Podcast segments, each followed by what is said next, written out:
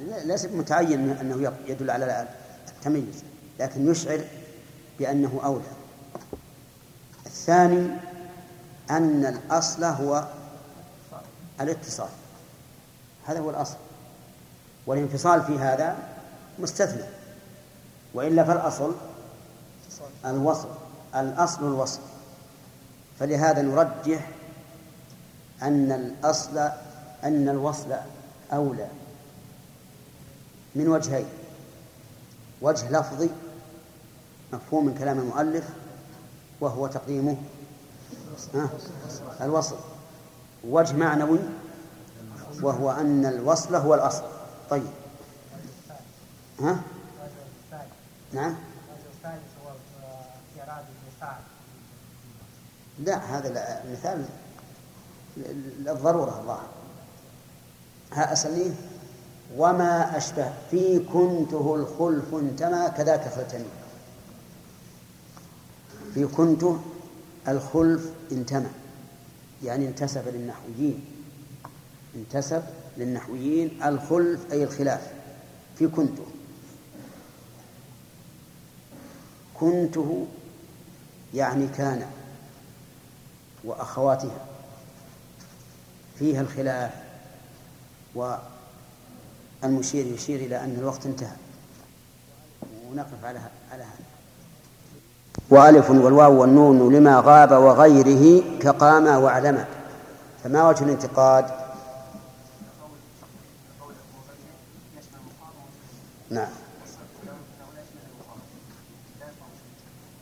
لأنه لا يتأتى المتكلم. طيب. ألا يمكن أن يجاب عن المؤلف بجواب؟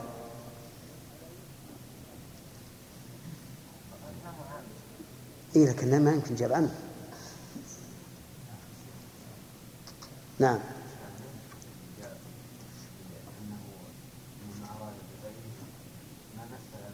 نعم.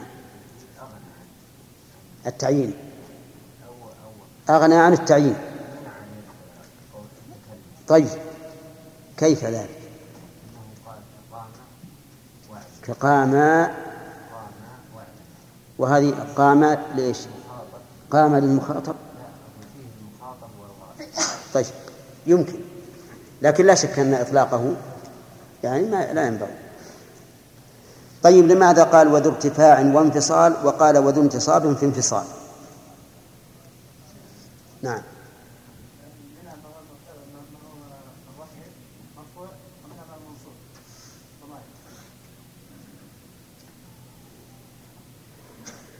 نعم. تغيير في العبارة تفنن يسمونه تفنن للتفنن في العبارة. ويمكن أن يقال ما قال الأخ أن الضمير المنفصل للرفع يصلح استعارة للجر وللنصب. نعم. طيب. قال المؤلف وفي اختيار لا يجيء المنفصل إذا تأتى أن يجيء المتصل. ما المراد بالاختيار يا سامي؟ النثر وضده وهو الشعر. طيب هل الشرافي هل الشعر ضرورة؟ ضرورة الشعر. تجبر الشاعر وزن أو وزن بيت على على على أن يأتي المنفصل مكان متصل. مكان متصل. طيب. ماذا قال الحريري عن الشعر؟ لا سمعته لكنك نسيته. أن يصرف الشاعر؟ نعم.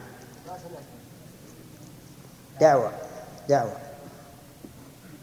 غير هذا الموضوع في موضوع آخر في آخر غير من قال طيب لكن هنا. لكن هنا بارك الله فيكم هنا. لا لا خير خير إن شاء الله. بس على كل حال وجائز في صنعة الشعر الصرف أن يصرف الشاعر ما لا يصرف. طيب. انتهى الوقت؟ كيف؟ الحمد لله رب العالمين وصلى الله وسلم على نبينا محمد وعلى آله وأصحابه أجمعين. عندنا ثلاث ضمائر منصوبة. ثلاث ضمائر منصوبة متصلة يجوز فيها الانفصال والاتصال. الأول خالد. ثلاث ضمائر منصوبة يجوز فيها الاتصال والانفصال.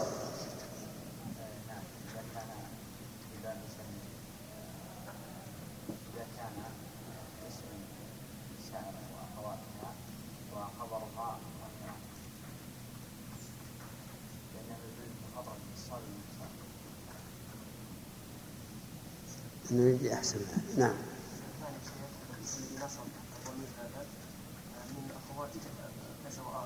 إذا كان خبر لكان أو مفعولا ثانيا لسأل وأعطى أو مفعولا ثانيا لظن وأخواته. كذا ولا لا؟ طيب. هذه ثلاث ضمائر منصوبة متصلة يجوز فيها الانفصال. يلا خالد الشرع. إذا كان خبرا لكان فما الأفصح؟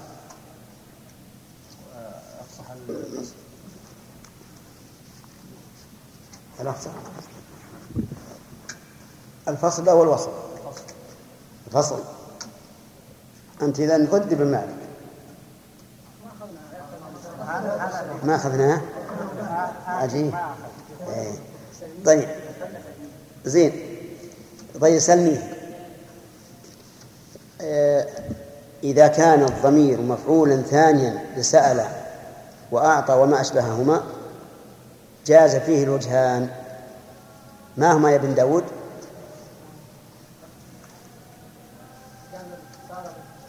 الانفصال والاتصال. أيهما أرجح؟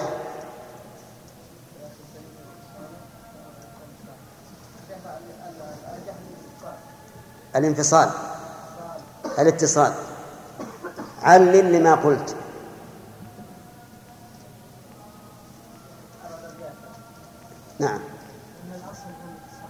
صح؟ صحيح. لأن الناس اتصال ولأن الاتصال أخصر خالد؟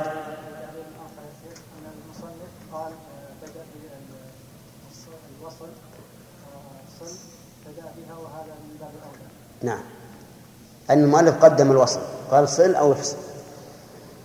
طيب مثالها موصولا. عبيد الله. مثال الوصل. اي مثال الوصل. إيه. ها؟ سلمي والفصل؟ والفصل؟ سلني إياه. صحيح؟ ولا سل إياي إياه. سل إياي إياه. سل إياي إياه. لأن الياء في سلميه متصل وأنه متصل. ها؟ ها؟ يصل. سل إياي إياه. شرفي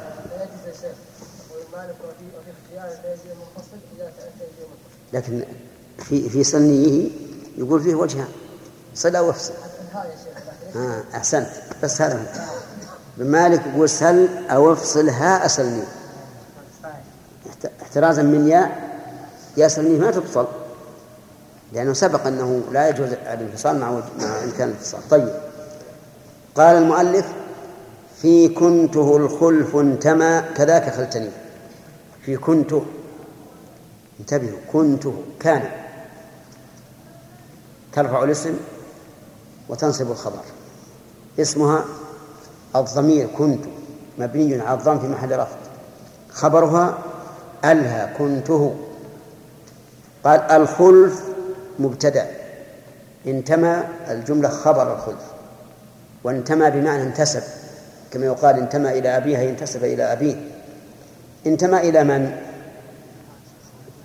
إلى صاحب المغني والحجاوي صاحب الأقناع. ها؟ يعني إلى الفقهاء؟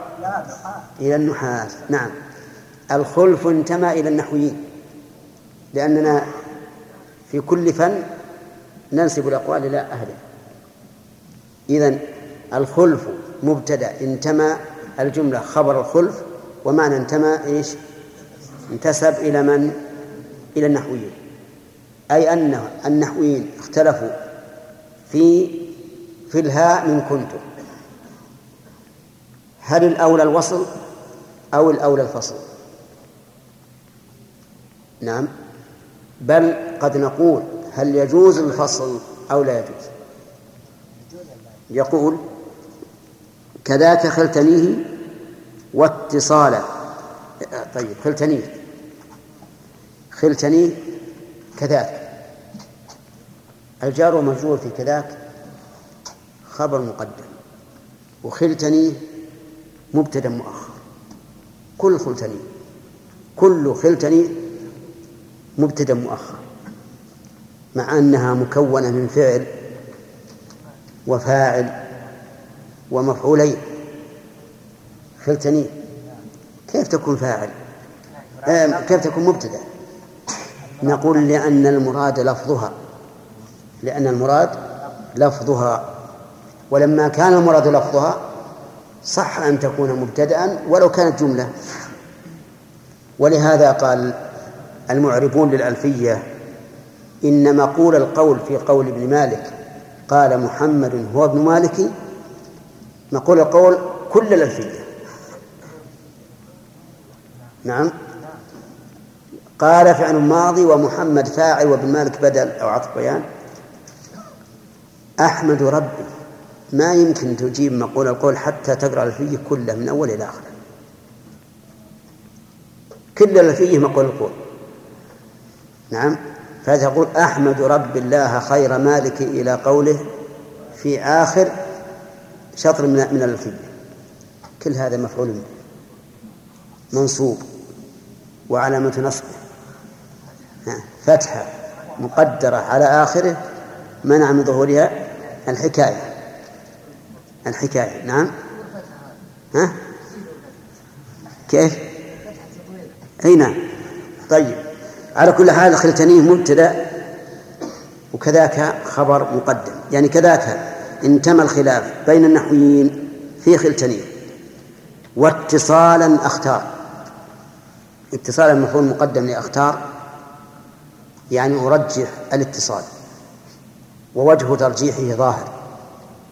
لأنه إيش؟ الأصل.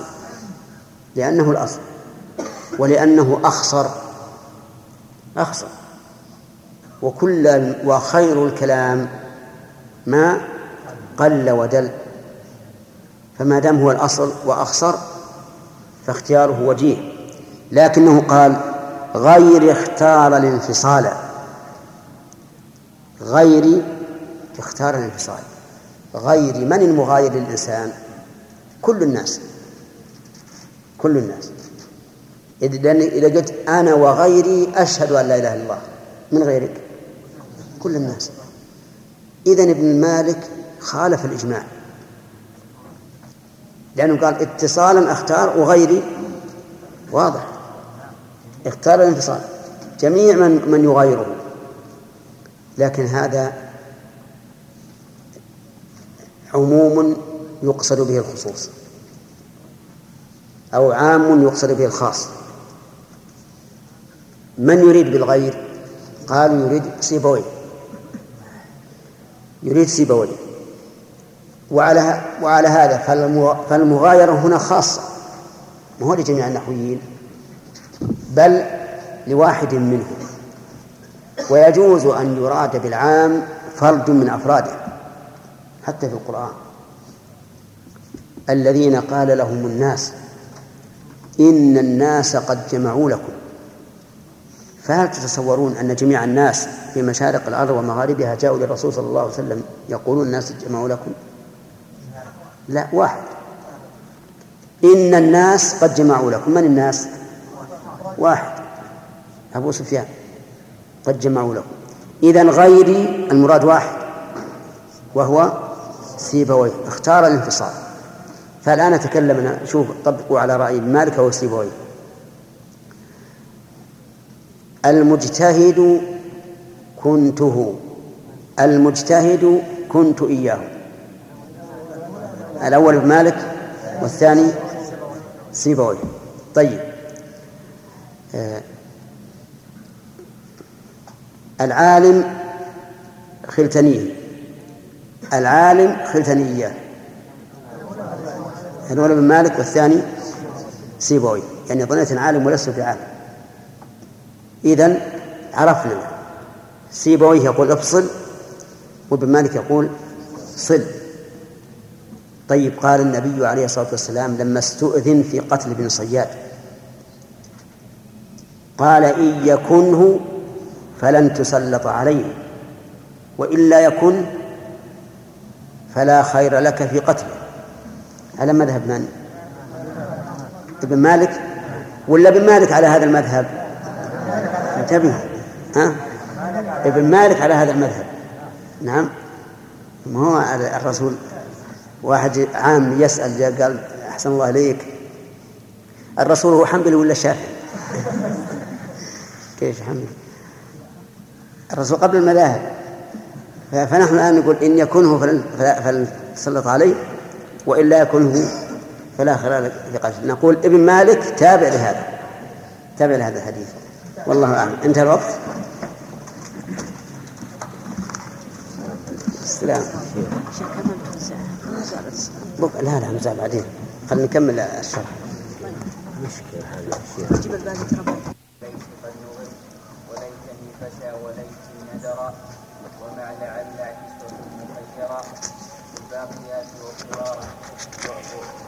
الباقيات واضطرارا خففا مني وعني بعض من قد سلفا وفي لدني لدني قل وفي قدمي وقطني الحد أيضا قد يفي. بسم الله الرحمن الرحيم. الحمد لله رب العالمين.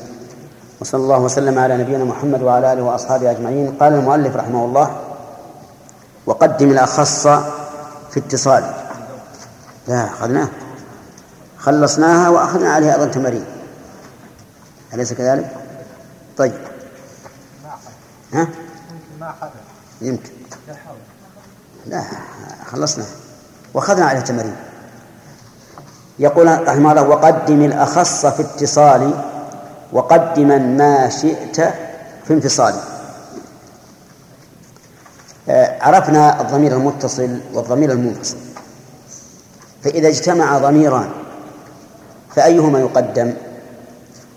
يقول المؤلف في حال الاتصال قدم الأخص وفي حال الانفصال قدم ما شئت الأخص وغير الأخص. وحينئذ نحتاج إلى معرفة الأخص من غير الأخص. أخص الضمائر ضمير المتكلم لا شك لأنه لا يحتمل غيره. أنا لا يحتمل غيري أكرمني الياء لا تحتمل غيري فهي أخص أخص الضمائر ضمير المتكلم ومن بعده ضمير المخاطب. لأن المخاطب قد يكون واحدا وقد يكون متعددا. فهو أوسع من ضمير المتكلم. أليس كذلك؟ طيب. ويليه ضمير الغائب. ثلاث رتب. أخص المتكلم ثم المخاطب ثم الغائب. الغائب عمها. فإذا اجتمعت ضمائر من جنس واحد يعني في رتبة واحدة فإنه سيأتينا كلام المؤلف. لكن إذا كانت مختلفة الرتب فإنه يجب أن نقدم الأخص. يجب أن نقدم الأخص. قال وقدم الأخص في اتصاله مثال ذلك إذا قلت الدرهم أعطيتنيه أعطيتنيه. عندنا الآن ضميران كلاهما مفعول. أي أين أين هما؟ الياء والها فلا يجوز أن تقول أعطيته يا لا يجوز. بل تقول أعطيتنيه لماذا؟ لأن ياء المتكلم أخص من ضمير الغائب. فيجب أن تقدم الأخص في الاتصال. ووجه الوجوب ظاهر. لأن قولك أعطيته يا. كلام ثقيل. وأعطيتنيه كلام خفيف. وكلما كان الكلام أخف على اللسان فهو أولى. يقول وقدما طيب مثلها أيضا. أعطيتكه. أعطيتكه. أيهما أخص؟ الكاف. ضمير المخاطب أخص من الهاء التي هي ضمير غيبة. فيجب أن تقول أعطيتكه ولا يجوز أن تقول أعطيتهوك. لا يجوز هذا لأنك لو قلت أعطيتهوك أعطيته لا قدمت غير الأخص على الأخص في حال الاتصال أما في حال الانفصال فيقول وقدما ما شئت في انفصال. إذا كان الضمير منفصلا قدم ما شئت. الأخص وغير الأخص. فأعطيتنيه افصل الضمير الياء. أعطيتني إياه. أعطيتني إياه. فإذا فصلت الضمير الأخص وقلت أعطيته إياي. جاز. لماذا؟ لأن الأخص كان ضميرا منفصلا. فيخف على اللسان. ولا شك أنك إذا قلت أعطيته إياي أنه خفيف على اللسان. فالحاصل الآن أنه إذا كان الضمير متصلا وجب تقديم الأخص. وإذا انفصل جاز تأخيره ولو كان هو الأخص. وقدم ما شئت في انفصال نعم. إيش؟ اي نعم معلوم اي كيف؟ أعطيته إياه في المثال الأخير أعطيته إياه ثم قال وفي اتحاد الرتبة الزم فصلا وقد يبيح الغيب فيه وصلا في اتحاد الرتبة يعني إذا كان الضميران في رتبة واحدة.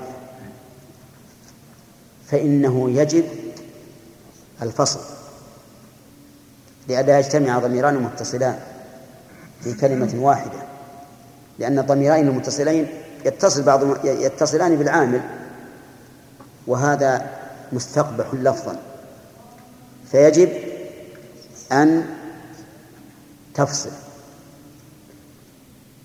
مثال ذلك إذا إذا قال العبد لسيده ملكتني إياي ملكتني إياي. هذا صحيح. الرتبة واحدة كلاهما ضمير المتكلم. فيجب أن نفصل ونقول ويقول ملكتني إياي. فلو قال ملكتني قلنا هذا ممنوع. لأنه إذا قال ملكتني فمعناه أنه ضميران متصلان مع اتحاد الرتبة. طيب وكذلك أيضا لو كان لغائب لو كان لغائب. مثل أن يقول السيد لعبده ملكتك إياك. أي ملكتك نفسك. مخاطب. نعم مخاطب. فهنا لا يجوز أن أقول ملكتك لأنه ثقيل. يجب أن أن أفصل وأقول ملكتك إياك. وكذلك في الغائب أعطيته إياه. أعطيته إياه. لا يجوز أن أقول أعطيته إلا على قوله وقد يبيح. الغيب فيه وصلا يعني قد يجتمع ضميران للغائب في رتبة واحدة ويكونان متصلين. وخلاصة كلام المؤلف أنه إذا اجتمع ضميران متصلان. في رتبتين مختلفتين.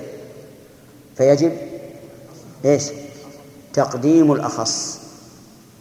وإن كانا منفصلين جاز تأخير الأخص. وإذا كان في رتبة واحدة وجب الفصل. وجب الفصل ولم يجز الاتصال. إلا إذا كان للغائب فقد يبيح الغيب فيه وصلا. فيقول أعطيته إياه وأعطيت وأعطيته أعطيته هذا هذا الاتصال. تبين الآن أنه إذا اجتمع ضميران مختلفان في الرتبة ماذا ما الحكم؟ يجب تقديم الأخص. إذا كان متصلين. وإذا اجتمع ضميران منفصلان مختلفان في الرتبة. قدم ما شئت. جاز تقديم الأخص أو تأخيره وإذا كان في رتبة واحدة وجب الفصل وامتنع الوصل. إلا إذا كانت الرتبة غيبة فإنه يجوز الفصل والوصل. وقد يبيح الغيب فيه وصلا طيب.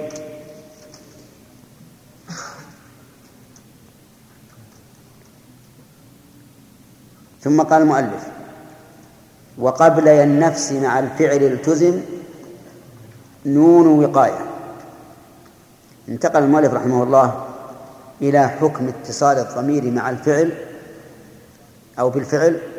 ماذا يجب فيه؟ فقال وقبل النفس مع الفعل التزم نون وقاية. التزم من قبل من؟ من قبل العلماء أو من قبل أهل اللغة؟ الثاني من قبل أهل اللغة. اللغة العربية إذا جاء ضمير المتكلم وهو الياء متصلا بالفعل فإنه يجب أن تقترن به نون الوقاية. مثال ذلك أكرمني. أكرمني. ولا يجوز أن تقول أكرمي. بل يجب أن تقول أكرمني. وقول المؤلف مع الفعل يشمل الماضي كما مثلنا والمضارع كما لو قلت فلان يكرمني والأمر كما لو قلت أكرمني. فيتعين تتعين نون الوقاية. ثم قال وليس قد نظم نعم. ولماذا سميت الوقاية قالوا لأنها تقي الفعل الكسر لأن الياء يكون ما قبلها مكسورا يعني المتكلم. والفعل لا يكسر فيؤتى يؤتى بنون الوقاية ليكون الكسر في النون. فتقول أكرمني. لأنك لو قلت بدون نون لكانت العبارة أكرمي يكرمي أكرمي وهذا لا لا يصح في الأفعال. قال وليس قد نظم. ليس قد نظم. كيف ليس قد نظم؟ يعني أن ليس فعل من الأفعال لكنها من الأفعال الجامدة. الجامدة عندهم هي التي لا تتصرف. مأخوذة من الجمود وهو الركود وعدم الانسياب. والمائع هو الذي ينساب ولا يركض. لكنهم عندهم الاسم جامد وغير جامد. فليس لا تتصرف. ما فيها فعل مضارع ولا فيها أمر ولكنها من الأفعال. فإذا اتصل بها ياء المخاطبة ياء المتكلم فهل يجب أن تقترن بها نون الوقاية؟ نقول كلام المؤلف يدل على وجوب ذلك لكنه قد جاء في النظم غير مقرون بنون الوقاية ولهذا قال وليس قد نظم يعني جاء في الشعر ليسي بدون النون.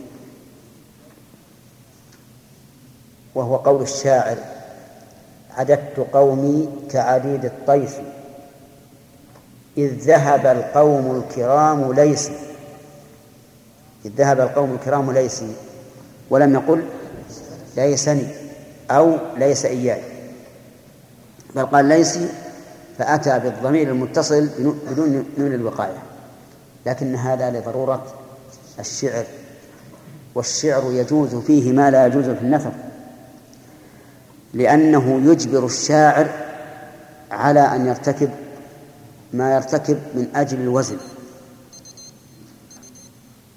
وأنشدتكم سابقا قول صاحب الملحة. نعم.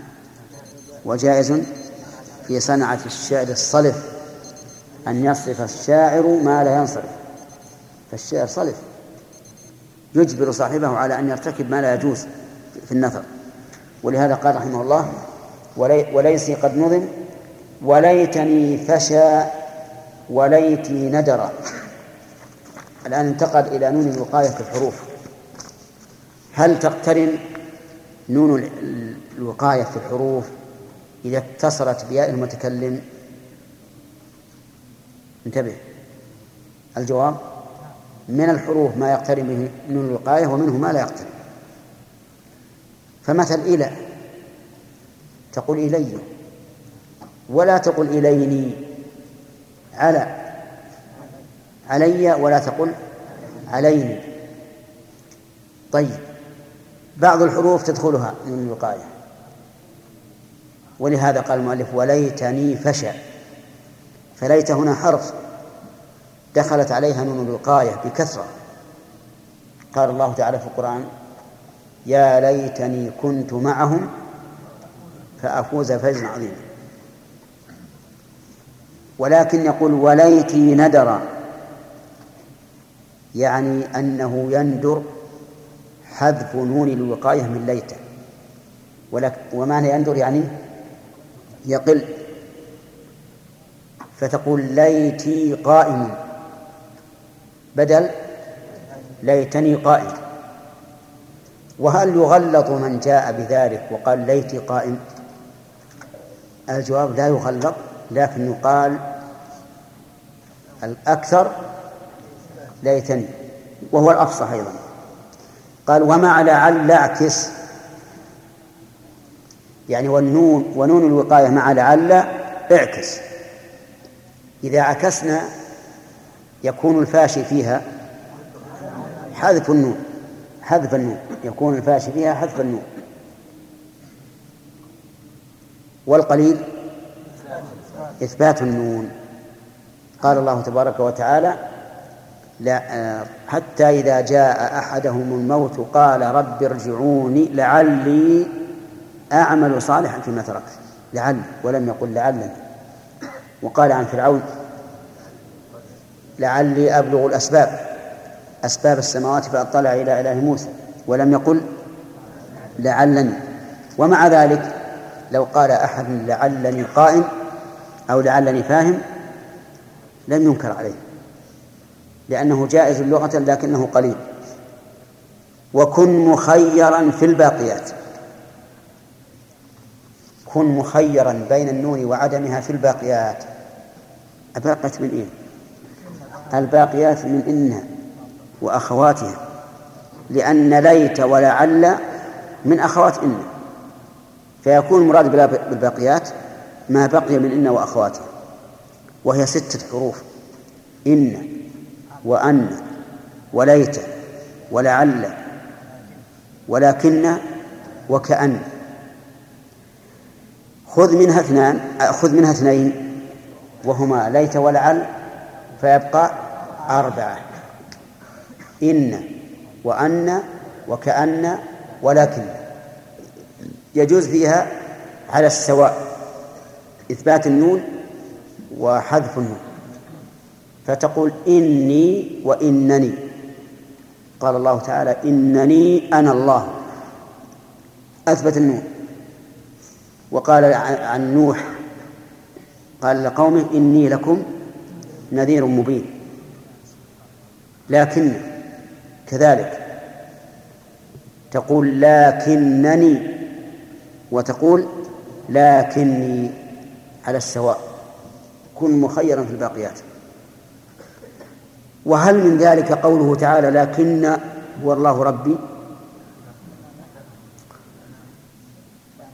لا لأن, لأن, لأن لكن هو الله ربي أصلها لكن أنا هو الله ربي. لكن أنا. ولهذا كتبت بالألف. لكن أنا هو الله ربي طيب. كأن مثل إيش؟ مخير. تقول كأنني فاهم. كأني فاهم. هذه ثلاثة؟ أن. أن. تقول أعلم أني فاهم. أعلم أنني فاهم. و. وش بقي؟ كأن لا قلناها على كل حال انتهى وانتهى الوقت. الحمد لله رب العالمين.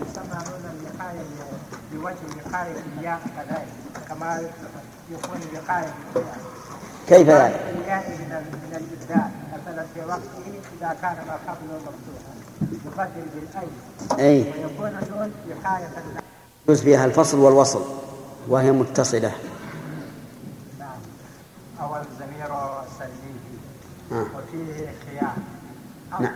لأنه جاء جاء بالأو. يعني مخير. يجيب منفصل ولا منفصل طيب هذا واحد. والزمير. كنت أس... نعم. ما يخالف. والزمير كنت وأخواتي. يعني كان ما ما. خلاص نعم. بهذه كل. انتمى إلى إلى النحويون فاختار مسلم وصل واختار سيبويه فصل والضمير الآخر هو الذي آه، من أخوات خلتني من أخوات خلتني وهو هو الذي يكون ضمير الثاني كل فعل يتعدى إلى مفعولين والمفعول الثاني خبرا للأول يصلح خبرا. يعني ظن وأخواته. إيه ظن واخوات هذه كذلك اختار المسلم مسلم الفيل في المسلم الفيل في مالك اختار وصلها وغيره سبويه اختار الحصر طيب. يلا عبد الله. مثل الأول. غير سليم الإجابة المؤلف ما ما حد إشكالات لا لا. هتعامل غير سليم أعطينيه أعطنيه. وأعطني إياه. أيهما أفصح؟ أعطني إياه. ها؟ أعطنيه. ما الذي دلك على أنه أفصح؟ إيش؟ نعم لأن الاتصال هو الأصل.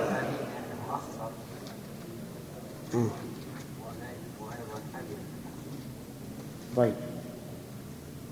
وكلام ابن مالك كلام ابن مالك كيف؟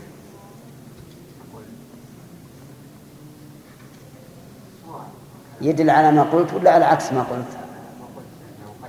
وش قال؟ وش قال؟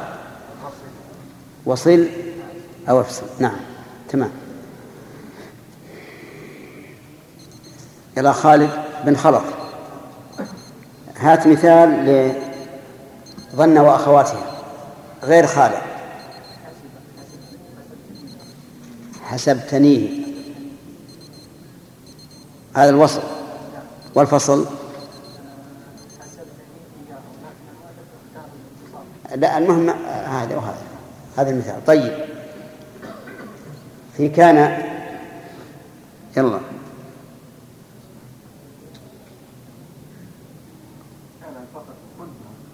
غير كنت كان واخواته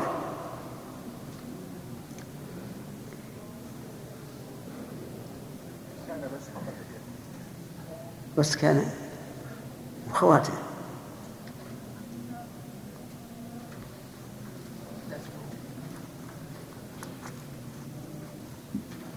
نعم إيش بعد؟ يقول عبد الله لسته أو؟ طيب.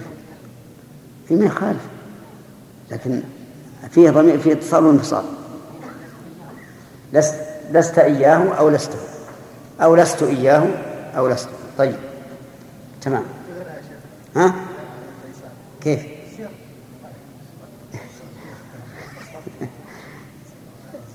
لا أصبحت قد لا لا تصح لكن صرته. نعم. لا. طيب يقول المؤلف رحمه الله قدم الأخص في اتصاله ما معنى الكلام هذا؟ ما منع ما منع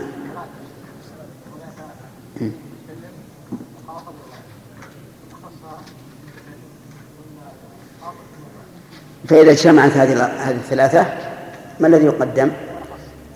الأخص في حال طيب وفي الانفصال؟ ماشي. مثال خالد في الأول. اتصال. اتصال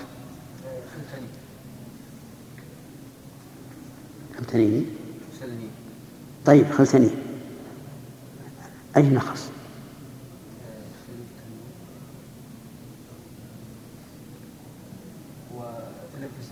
اصبر وين وين؟ الأخص؟ الأخص الوسط ما هو الأخص الياء وين؟ وين؟ خلتني هي. وين الياء؟ هنا فيه ضمير متكلم وضمير غائب أين أخص؟ تقديم أين أخص؟ المتكلم تقديم. وين المتكلم الذي هو الأخص؟ الياء صحيح؟ طيب. في حال الاتصال تقدم الياء. نعم. وفي حال الانفصال تختار ما كيف تقول؟ يعني تقول خلتني خلتني إياه إياه أو تقول خلته إياه. صحيح؟ طيب ألا يختلف المعنى؟ ها؟ لا يختلف؟ لا يختلف. خلتني إياه. خلتني إياه. أي؟ يعني حسبته خلتني إياه حسبتني إياه.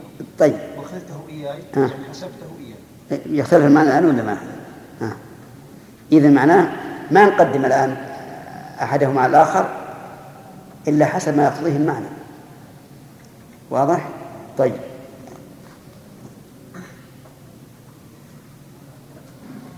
ما معنى قول المؤلف وفي اتحاد الرتبة تلزم فصلا؟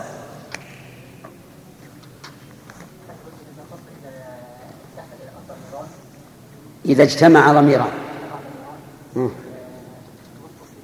متحدان.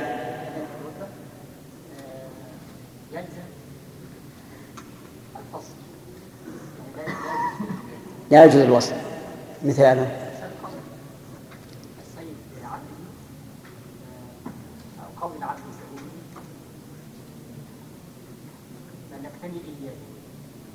ملكتني إياي. أي ملكتني نفسي. فهنا يتعين أن يقول الفصل ولو قلت بالوصل لكان الكلام إيش؟ لو وصلت ماذا يكون اللفظ؟ مكت... إيش؟ نكتنيه لا هنا الرتبة مختلفة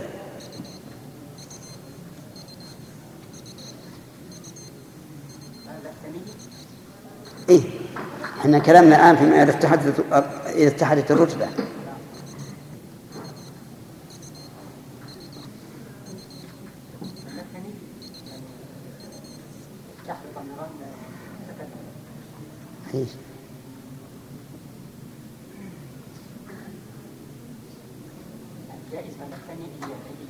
هذا جائز. والممنوع.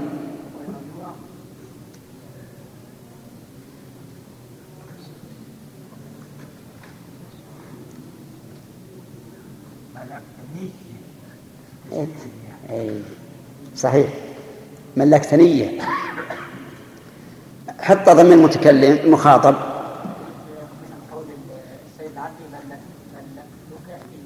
طيب. صح. تمام. أظن انتهى الوقت.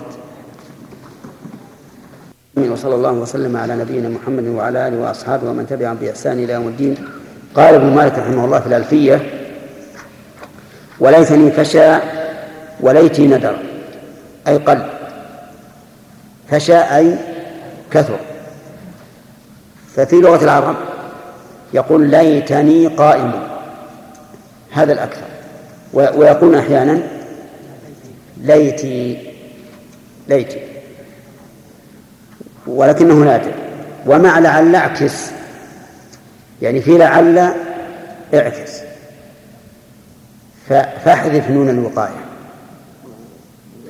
هذا هو الذي فشل. والنادر إثبات نون الوقاية. لعلي هو الأكثر. لعلني هو الأقل. وكن مخيرا في الباقيات. كن أيها المخاطب مخيرا في الباقيات. يعني استعملها بحذف نون الوقاية وبإثبات نون الوقاية. والباقيات قد يقول قائل إن كلام ابن مالك ليس بواضح لأن ما نعرف وش الباقيات. فيقال بل هو واضح لأن ليت ولعل من أصل حروف معروفة تنصب المبتدأ وترفع الخبر فهذه الحروف قسمها ابن مالك إلى ثلاثة أقسام. قسم تكثر فيه نون الوقاية وهي ليت. وقسم يكثر فيه حذفها وهو لعل والباقي مخير يعني يتساوى الأمران الإثبات والحذف. فنبدأ بإن وقل إني أنا النذير مبين هذه إثبات ولا حذف؟ حذف. إنني أنا الله لا إله إلا أنا يقوله الله عز وجل. هذا إثبات. أني وقد تعلمون أني رسول الله إليكم. حذف أنني اعلم أنني فاهم. هذا إثبات. إن وأن. كأن. ولكن. تقول كأنني فاهم. كأنني فاهم. إثبات. كأني فاهم حذف لكن لكني قائم أو لكنني قائم. واضح؟ كأن للتشبيه إذا دخلت على مشتق. إذا كان خبره مشتقا فهي للتشبيه فهي للظن. إن دخلت على المشتق فهي للظن.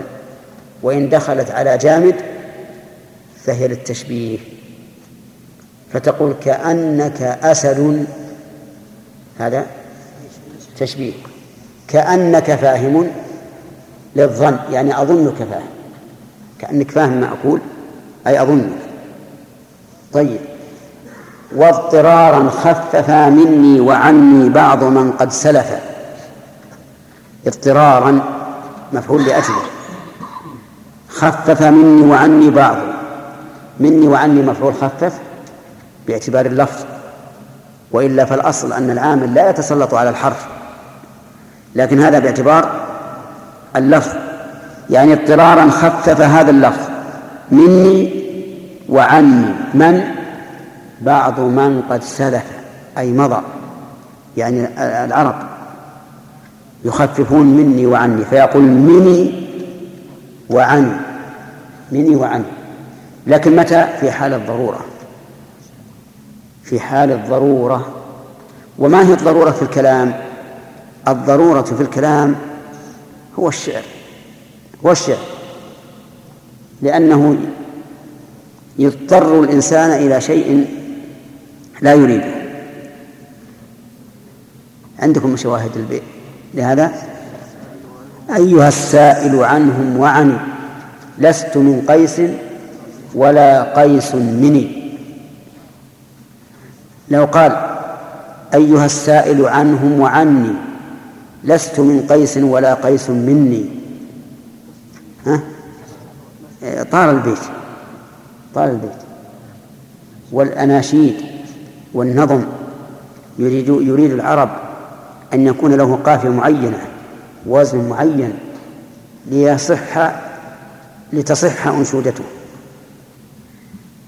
نعم. وبه نعرف أن الشعر الحديث هذا الذي يسمى الشعر المرسل وهو المرسل المهمل المتعب. نعم. ليس بالشعر في الحقيقة. أنا رأيت بعض القصائد يجي شطر كلمتين وشطر ثاني عشر كلمات ويجي بيت على قافية وبيت على قافية أخرى. يشبه سباحين العجائز عندنا. نعم. ها؟ أصائب ومع ذلك يقولون هذا الشعر الموافق للذوق لذوق العصر. ولكن يقولون من لم يستطع الصعود هتف بسب الجبل. نعم. وعندنا مثل يقولون إن الثعلب. الثعلب وكنيته ها؟ أبو الحصين. إنه حاول أن يقطف عنقودا من شجرة عنب. فلما لم ي... لما لم يقدر قال على حامضة نعم. لأنه عجز.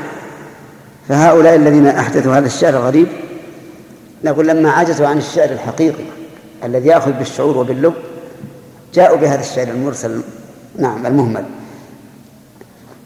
أيها السائل عنهم وعني لست من قيس ولا قيس مني.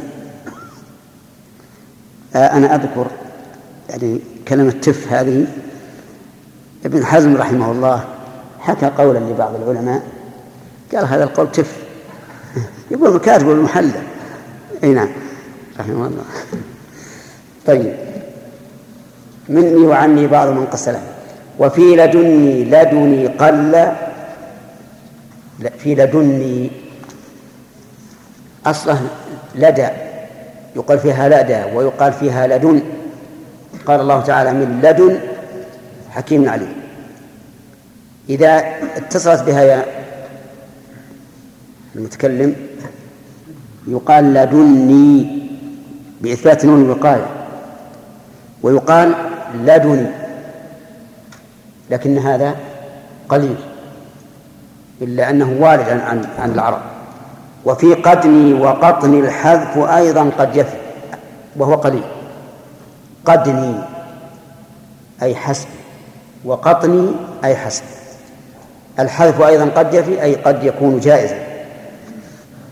وبهذا عرفنا أن نون الوقاية مع الكلمات تنقسم إلى ثلاثة أقسام. أولا مع الأفعال. فما الحكم؟ الواجب. وقبل يم نفس مع الفعل التزم نون الوقاية يستثنى من هذا؟ ليس فقد جاءت في النظم بحذفها. نعم. والثاني الثاني الحروف.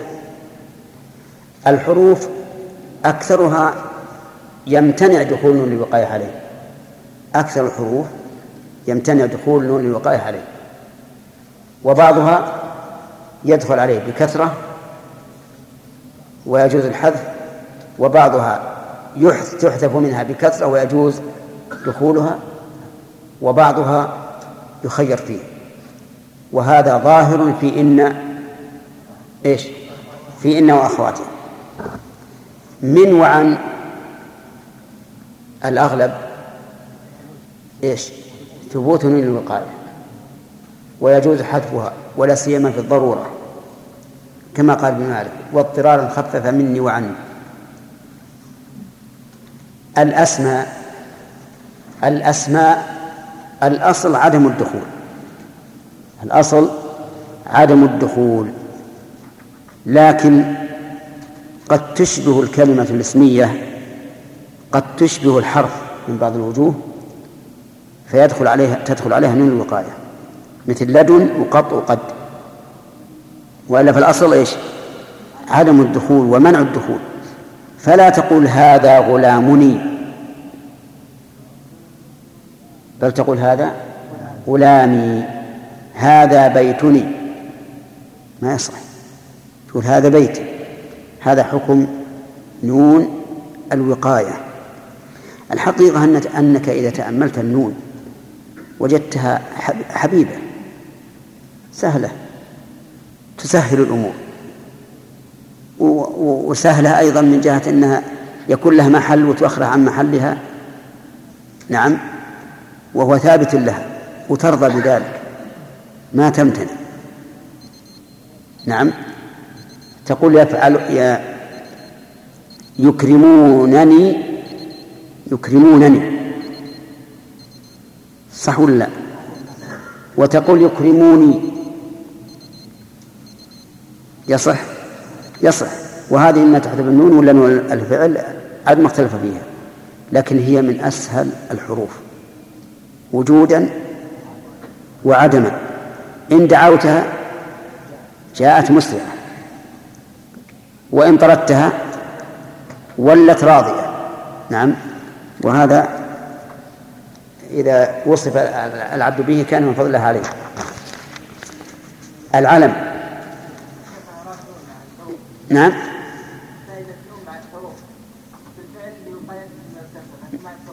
لا بس سماعا. العلم. نعم. إيه مبنية نعم. العلم.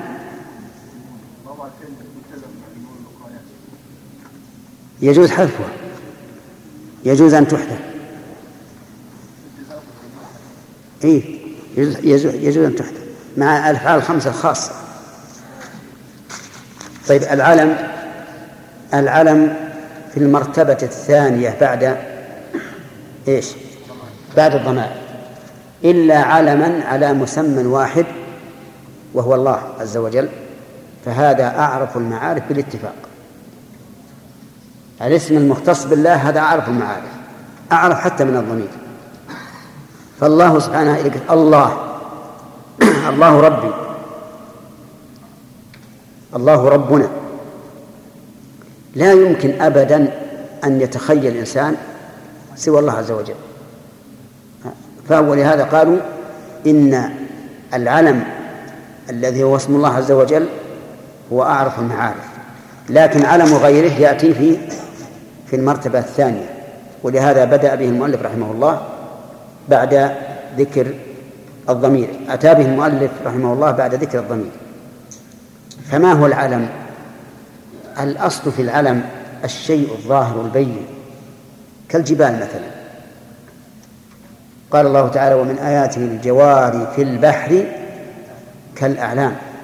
أي كالجبال. ولكنه هنا غير المعنى الذي جاء به في اللغة العربية إلا أنه يوافقه في, في أصل الاشتقاق والمعنى. فقال المؤلف العلم اسم يعين المسمى مطلقا علمه. يعني علم الاسم اسم مبتدأ. يعين المسمى صفته. علمه خبر المبتدأ. فعلم الأسماء هو الاسم الذي يعين مسماه لكن تعيينا مطلقا. ومعنى قوله مطلقا أي بدون حاجة إلى واسطة. ما يحتاج إلى واسطة. الاسم الذي يعين مسماه مطلقا هذا هو العلم فخرج بذلك ما يعين مسماه بواسطة كاسم الإشارة مثلا. يعين مسماه بواسطة الإشارة لأن الأصل أنني إذا قلت هذا محمد الأصل أني أقول هذا يعني أشير إليه. ولهذا قيل اسم إشارة. وخرج به الاسم, الاسم الموصول. الاسم الموصول لأنه يعين مسماه بالصلة. لو قلت جاء الذي طيب إيش من؟ تعرف الذي؟ ما تعرف.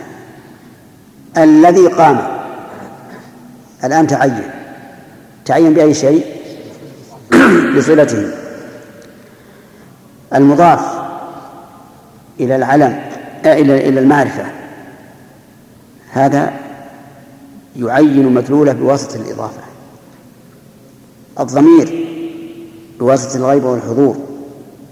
المهم أن الذي يعين مسمى مطلقا هو العلم.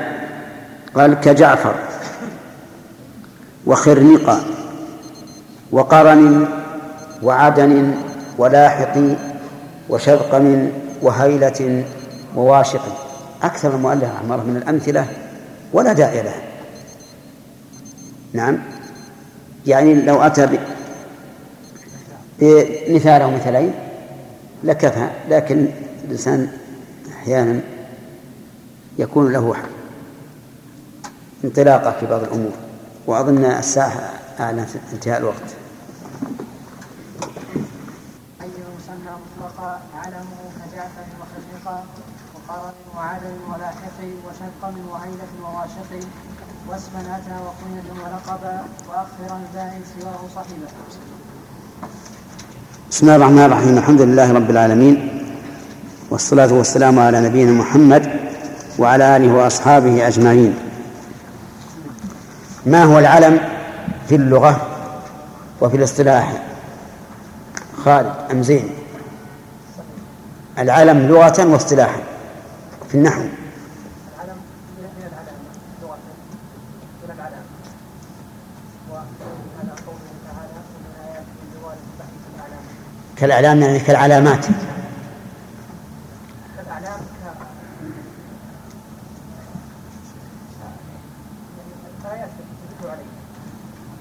لا. العلم يطلق على الشيء الظاهر البين كالجبل. الجبل طيب. وسمي العلم علما لأنه دلالة ظاهرة على مسماه. في الاصطلاح طيب ما ماذا خرج بقولك يعين مسماه مثل.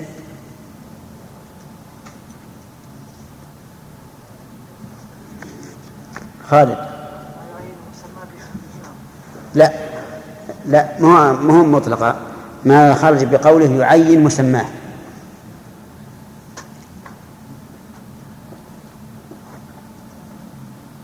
نعم الحميدي النكرة. لأنها لا تعين. مثل أحمد. أحمد. لا مثل رجل. قام رجل. نعم. طيب ما ماذا خرج بقولنا مطلقا؟ آدم. هذه واحد اثنين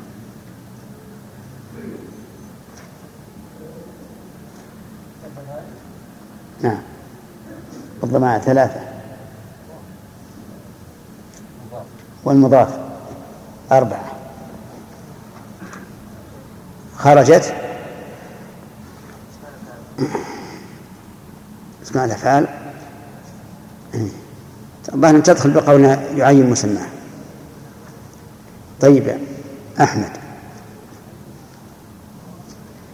أيما أعرف العلم أو الضمير؟ ها؟ الضمير أعرف مطلقا. إلا إلا اسم الله. فهو أعرف المعارف. طيب.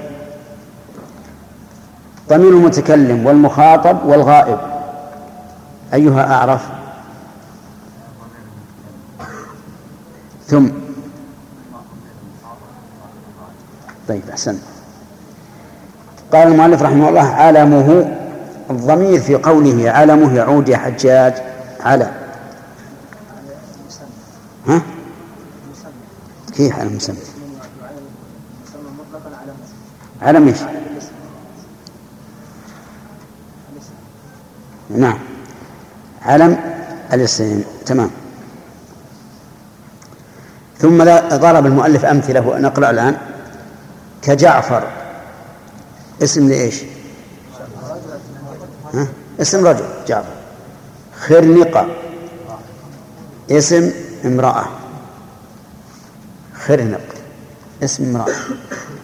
لكنه غير مألوف عندنا ولا معروف. ما سمعت باسم امرأة؟ ها؟ ما سمعت بامرأة تسمى خرنقة طيب. والثالث يقول قرن. اسم قبيلة. ينتسب إليها ويس القرني الذي أخبر عنه النبي عليه الصلاة والسلام.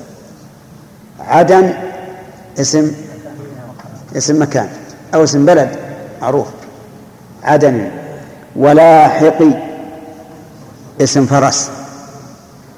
لاحق اسم فرس يعني كل فرس سبيق يسبق. نقول لاحق لا. مسمى معين لاحق. كالعضبة والقصوى لناقتي رسول الله صلى الله عليه وآله وسلم. طيب. وشذقم اسم جمل. واحد له جمل نسميه شذق. نعم. إذا ناداه قال شذقا رغى. أو جاء ها؟ لا شذ الذال. نعم شذقا. وهيلة هيلة عندنا اسم امرأة لأننا نسمي باسم هيلة. لكن تدرون ما اسمها؟ اسم الشاة. واحد مسمى شاته هيلة. نعم وهيلة. وواشق اسم كلب. واشق اسم كلب. يعني رجل سمى كلبه واشقا واضح؟ صخر. علم ولا غير علم أبو من؟ أبو سفيان. آه آه لا. نفس أبو سفيان اسمه صخر بن حرب. صخر بن حرب. ما يخالف والأخو الخنسة الخنسة اسمه صخر. وإن صخرا لتأتم الهداة به. كأنه علم في رأسه طيب. انتهينا. المهم كل هذه أمثلة مثل بها المؤلف لأشياء مألوفة. إما من بني آدم أو من قرى بني آدم أو مما يطوف على بني آدم. ولكن مع ذلك ربما توضع أعلام لأشياء, لأشياء غير مألوفة كما سيأتي في آخر الباب إن شاء الله تعالى. ثم قال واسما أتى وكنية ولقبا. اسما أتى اسما هذه حال مقدمة. يعني وأتى العالم اسما. وكنية معطوفة على اسما يعني وأتى كنية. ولقبا معطوف على اسما أي وأتى لقبا. فبين المؤلف بهذا الشطر من هذه الأرجوزة أن العلم ينقسم إلى ثلاثة أقسام. اسم وكنية ولقب. فالاسم ما جعل علامة على المسمى بدون إشعار بمدح أو ذم. ما جعل علامة على المسمى بدون إشعار بمدح أو ذم. مثل زيد. بكر خالد وغالب الأعلام هي هذا أسمى واللقب ما جعل علما مشعرا بمدح أو ذم. مشعرا بمدح أو ذم. مثل قفة اسم رجل. رجل يسمى قفة. هذا مشعر بمدح ولا بذم؟ إذا نعم. إيش؟ المعنى القفة في فيما يظهر لي أنها الشيء الذي يوضع فيها إناء إناء نعم. أيه أي نعم. توضع فيها الحاجات. زين العابدين. هذا لقب لأنه أشعر بمدح. فما كان علما أو فما وضع علما مشعرا بمدح أو ذم فهو لقب. الثالث كنية وهي ما صدر بأب أو أم. وبعضهم قال أو عم أو خال. مثل أبي بكر أبي هريرة. أم الفضل لزوجته. ما هو العباس عبد المطلب. الفضل بن عباس نعم زوجة العباس. هذا يسمى كنية. وقد تكون الكنية كنية لقبا. إذا كني بما يدل على المدح مثل أبو الجود. أبو الجود هذا يكون كنية باعتبار ولقب باعتبار آخر. كنية بإيش؟ باعتبار أنه صدر بأب. لقب باعتبار أنه يشعر بمدح. طيب. إذا أشعر بذم نقول يكون كنية ولقب. يكون كنية ولقبا. مثل إيش؟ أبو لهب. أبو لهب. هذا لا شك يشعر بذنب. فيكون هذا كنية من وجه ولقبا من وجه آخر. طيب. هل يمكن أن يجتمع الاسم واللقب؟ لا. لأنه إذا أشعر بمدح أو ذم انتقل من الاسمية إلى اللقب. لكن يمكن أن يجتمع كنية ولقب. طيب ابن عباس. ابن عباس. كنية؟ كنية. نعم. ليش؟ هم قلنا أو ابن أو أخت أو خال أو أم على الصحيح. آه نعم. بأب أو أم معروف. المشهور الأب والأم ولكن صحيح حتى غير هذا. حتى ما ما صد بأب أو أم أو خالة أو عمه أو خال فهو كنية. طيب ابن عباس علم على من؟ على عبد الله. ابن عمر على عبد الله. هذا يكون علم وهو كنية. يقول اسم أتى وكنية ولقب وأخرا ذا إن سواه صحبا أخرا ذا المشار إليه أقرب شيء. وما هو أقرب شيء؟ اللقب وأخرا ذا إن سواه صحبا. يعني إذا اجتمعت هذه الثلاثة فأيها يقدم؟ المؤلف بين أنه يجب تأخير يجب تأخير اللقب عن أخويه عن الاسم وعن الكنية. فتقول مثلا جاء محمد زين العابدين. صحيح هذا ولا لا؟ طيب. آه هذا لقب. لو قلت جاء زين العابدين محمد فعلى كلام المؤلف لا يجوز لأنه قال أخرا ذا وهذا فعل أمر. والأمر هنا ما فيه أمر استحباب.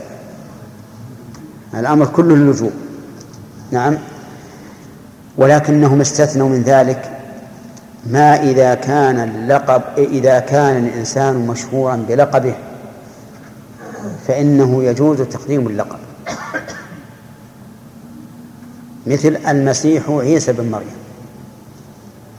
إنما المسيح عيسى بن مريم رسول, رسول الله. فهنا قدم اللقب على الاسم على اسم عيسى والمسيح اللقب. لماذا؟ لأنه كان مشهورا به. وإنما يجب تأخير اللقب عن الاسم إنما يجب تأخير اللقب عن الاسم لأن اللقب بمنزلة الصفة. والصفة لا تكون إلا بعد معرفة الموصوف. وحينئذ يلزم تقديم إيش؟ الاسم لنأتي باللقب يكون كالوصف له. ولهذا لما كان ولهذا كان اللقب إذا كان المسمى مشهورا به يجوز يجوز تقديمه. طيب الإمام أحمد الإمام الشافعي وما أشبه ذلك. هل نقول قال الإمام أحمد أو قال أحمد الإمام؟ الأول هو المألوف لأنه اشتهر بهذا بهذا اللقب فقدم. ولكن لو قال قائل هل الإمام علم؟ أفلا يمكن أن نجعل الإمام صفة؟ قلنا بلى لكن الإمام عند أصحابه إذا أطلق فالمراد به علم فهو فهو علم لإمامهم. ولهذا في كتب الشافعية إذا قال قال الإمام فهو الشافعي. في الحنابلة أحمد في الأحناف أبو حنيفة في المالكية مالك. وظاهر قول المؤلف أخر عن ذا سوى وصحبا أنه يجب الترتيب بين الكنية واللقب. فتؤخر اللقب. فلا يجوز على كلام المؤلف. قال الصديق أبو بكر. بل يجب أن نقول قال أبو بكر الصديق. ولكن في هذا نظر.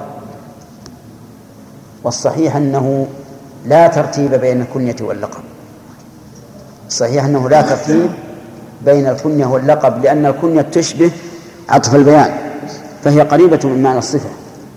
فيجوز أن يتقدم اللقب ويجوز أن يتأخر فقول المؤلف إن سواها صاحب ليس على إطلاقه هكذا قال الشراح ولكن قد نقول إن هذا رأي للمؤلف وأنه يرى أن أن الكن أن اللقب يجب أن يكون مؤخرا بكل حال. طيب. على ترتيب المؤلف نبدأ أولا بإيش؟ ثم ثم اللقب. فنقول قال عبد الله أبو بكر الصديق. كذا؟ طيب. لكن الواقع أن أبا بكر رضي الله عنه قد اشتهر بالصديق. فبناء على الاستثناء الذي ذكرنا يجوز أن نقول قال الصديق أبو بكر عبد الله أو عبد الله أبو بكر. لأنه مشتهر به. الفاروق من؟ عمر بن الخطاب. نقول قال عمر بن الخطاب الفاروق.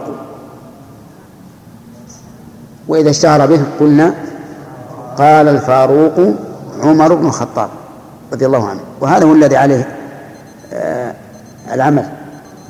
كل الذين يكون أبا بكر أو عمر يقول قال الصديق أبو بكر وقال الفاروق عمر بن الخطاب.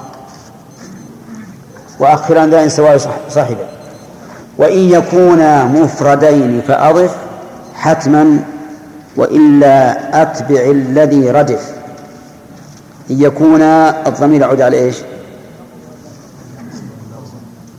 الكنية هو اللقب ولا الاسم واللقب الاسم واللقب. إن يكون مفردين فأضف حتما. والمفرد هنا ما ليس بالمضاف ولا شبيها به. وليس المراد بالمفرد ما يقابل المثنى والجمع. لأن المثنى والجمع لا يكون علما وإذا قدر أنه جعل علما صار ملحقا بالجمع وصار له حكم مفرد من حيث الأحكام وحكم الجمع من حيث الإعراب يقول وإن يكونا مفردين فأضف حتما وإلا أتبع الذي ردف ها؟ إيش؟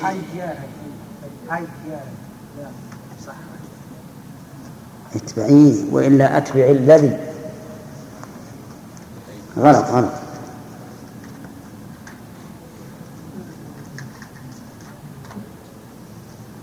حتما وإلا أتبع إن يكون مفردين مثل محمد الفاتح. محمد الفاتح. محمد اسم والفاتح لقب. يقول المؤلف إنه يجب الإضافة. فتقول محمد جاء محمد الفاتح.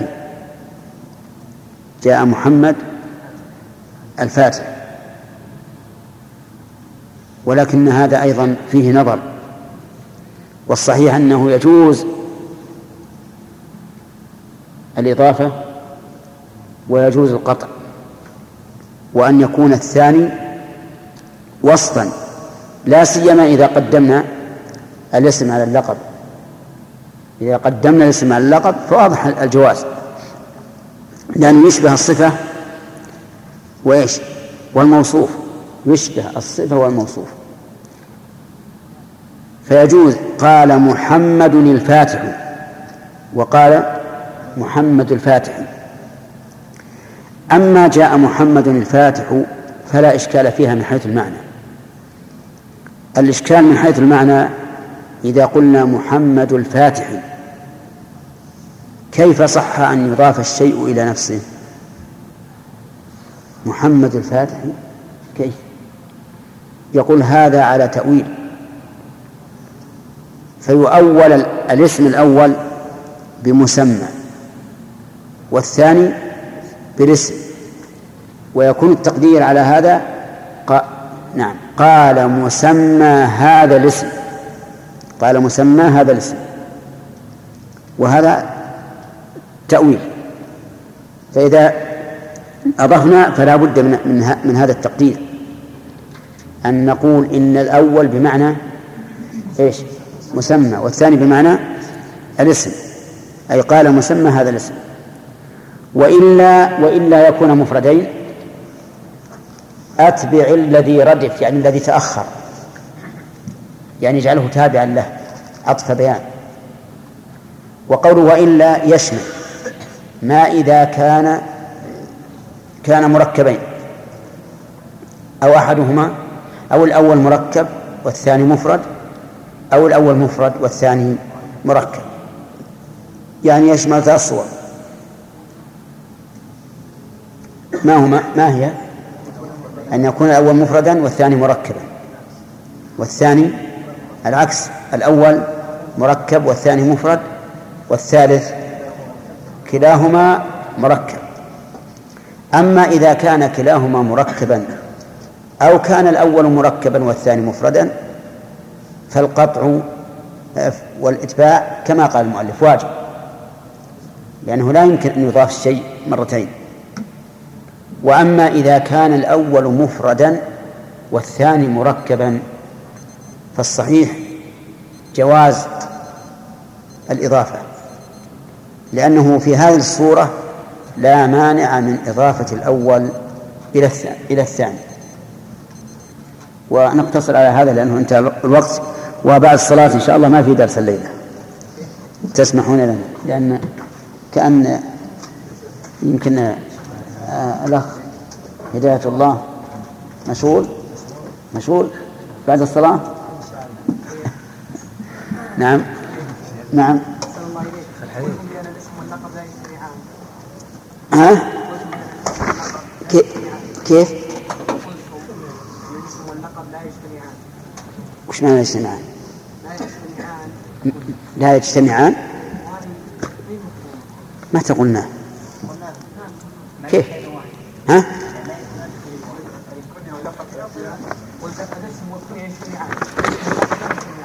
أنا قلت ما يمكن أن يكون الاسم لقب واحد اسم ولقب أي نعم نعم. يعني معناه الاسم لا يجتمع مع اللقب في أن واحد. يعني لا تكون الكلمة اسما لقبا. أي في أن واحد ما يمكن. هذا المعنى. نعم. أي نعم. أي نعم. لقب. أصلا لا لقب علم. كيف؟ إي نعم. الأعمش هذا هذا عالم ولا لا؟ ولقب.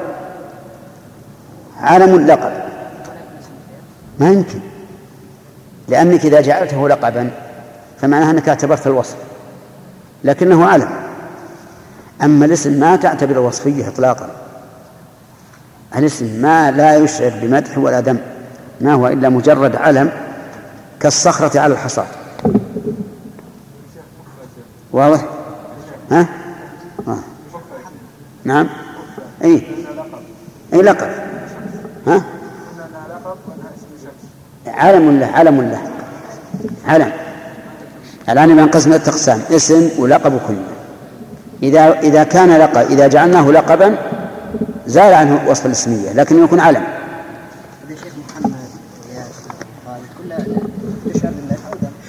ما قصدنا ما قصد هل محمد سميناه لأنه حمد السجايا ياسر لأنه سهل.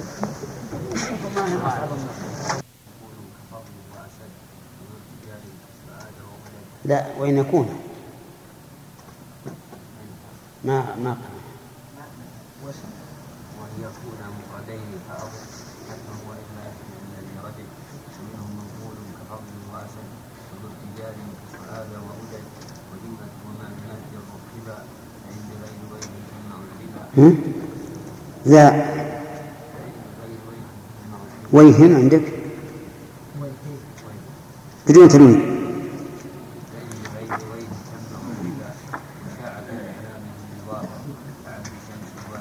بسم الله الرحمن الرحيم. قال المؤلف رحمه الله تعالى وإن يكونا مفردين فأضف حتما وإلا أتبع الذي ردف. ها؟ أخذته طيب. والذي قبله؟ والذي قبله؟ طيب. ما معنى قوله ومنه منقول كفضل لا ما معنى قوله وإن يكونا مفردين فأضف حتما؟ الاسم واللقب مفردين يعني ما هو مركب بعض مثلا مثل عبد الله يعني بتركيب المسجد بتركيب الإسناد وغير ذلك يعني إذا كان مفردين يعني بغير الإضافة. وبعد فأذب حتما. وبعد في الحتم قلت يعني هذا في نفس الشيء. يعني ليس امرا ضروري لازم يزيد يعني بعض الأحيان ما يزيد وذكرت كذلك آه، وإلا أتبع الذي رجف شو معناه؟ وإلا ما وإلا يعني إعرابه كإعراب ما رجف وإلا قدر. إلا وإلا إذا لم يكن مفردين. نعم. يعني إذا كان هو مفرد وصاحبه مركب ويا كلاهما مركب ويا أول مركب والثاني مفرد. يعني ثلاثة صور. في هذه ثلاثة صور إعرابه كإعراب ما قبل. نعم. ها؟ ما تم طيب. يقول يقول المؤلف رحمه الله وأن يكونا مفردين فأضف أن يكونا أي الاسم واللقب وإنما حملنا ذلك على الاسم واللقب لأن الكنية لا بد أن تكون مضافة لا يمكن أن تأتي مفردة. إذ أن الكنية ما صدر بأب وأم وابن وعم وخال وما أشبه ذلك. فلا تكون إلا مركبة. والمراد بالمفرد هنا ليس هو المفرد في باب الإعراب لأن باب المفرد لأن المفرد في باب الإعراب ما ليس مثنى ولا مجموعا ولا ملحقا بهما. أما هنا فالمفرد ما ليس بمركب ما ليس مركب فإذا كان مفردين قال فأضف حتما يعني وجب أن يضاف الأول إلى الثاني. وجب أن يضاف الأول إلى الثاني. مثاله جاء علي قفة. قفة لقب. علي اسم. وعلي مفرد وقفة مفرد. يجب على كلام المؤلف أن أقول جاء علي قفة. قفة. جاء علي قفة. فأضيف الأول إلى الثاني. ولكن الصحيح خلاف ذلك. وأن الإضافة هنا جائزة. وليست بواجب. بل سيأتينا إن شاء الله في باب الإضافة. أنه لا يضاف اسم لما به اتحد معنى. قال ابن مالك ولا يضاف اسم لما به اتحد معنى. وأول موهما إذا ورد. فهنا لا لا نوجب أن يضاف الأول إلى الثاني. بل أعلى ما نقول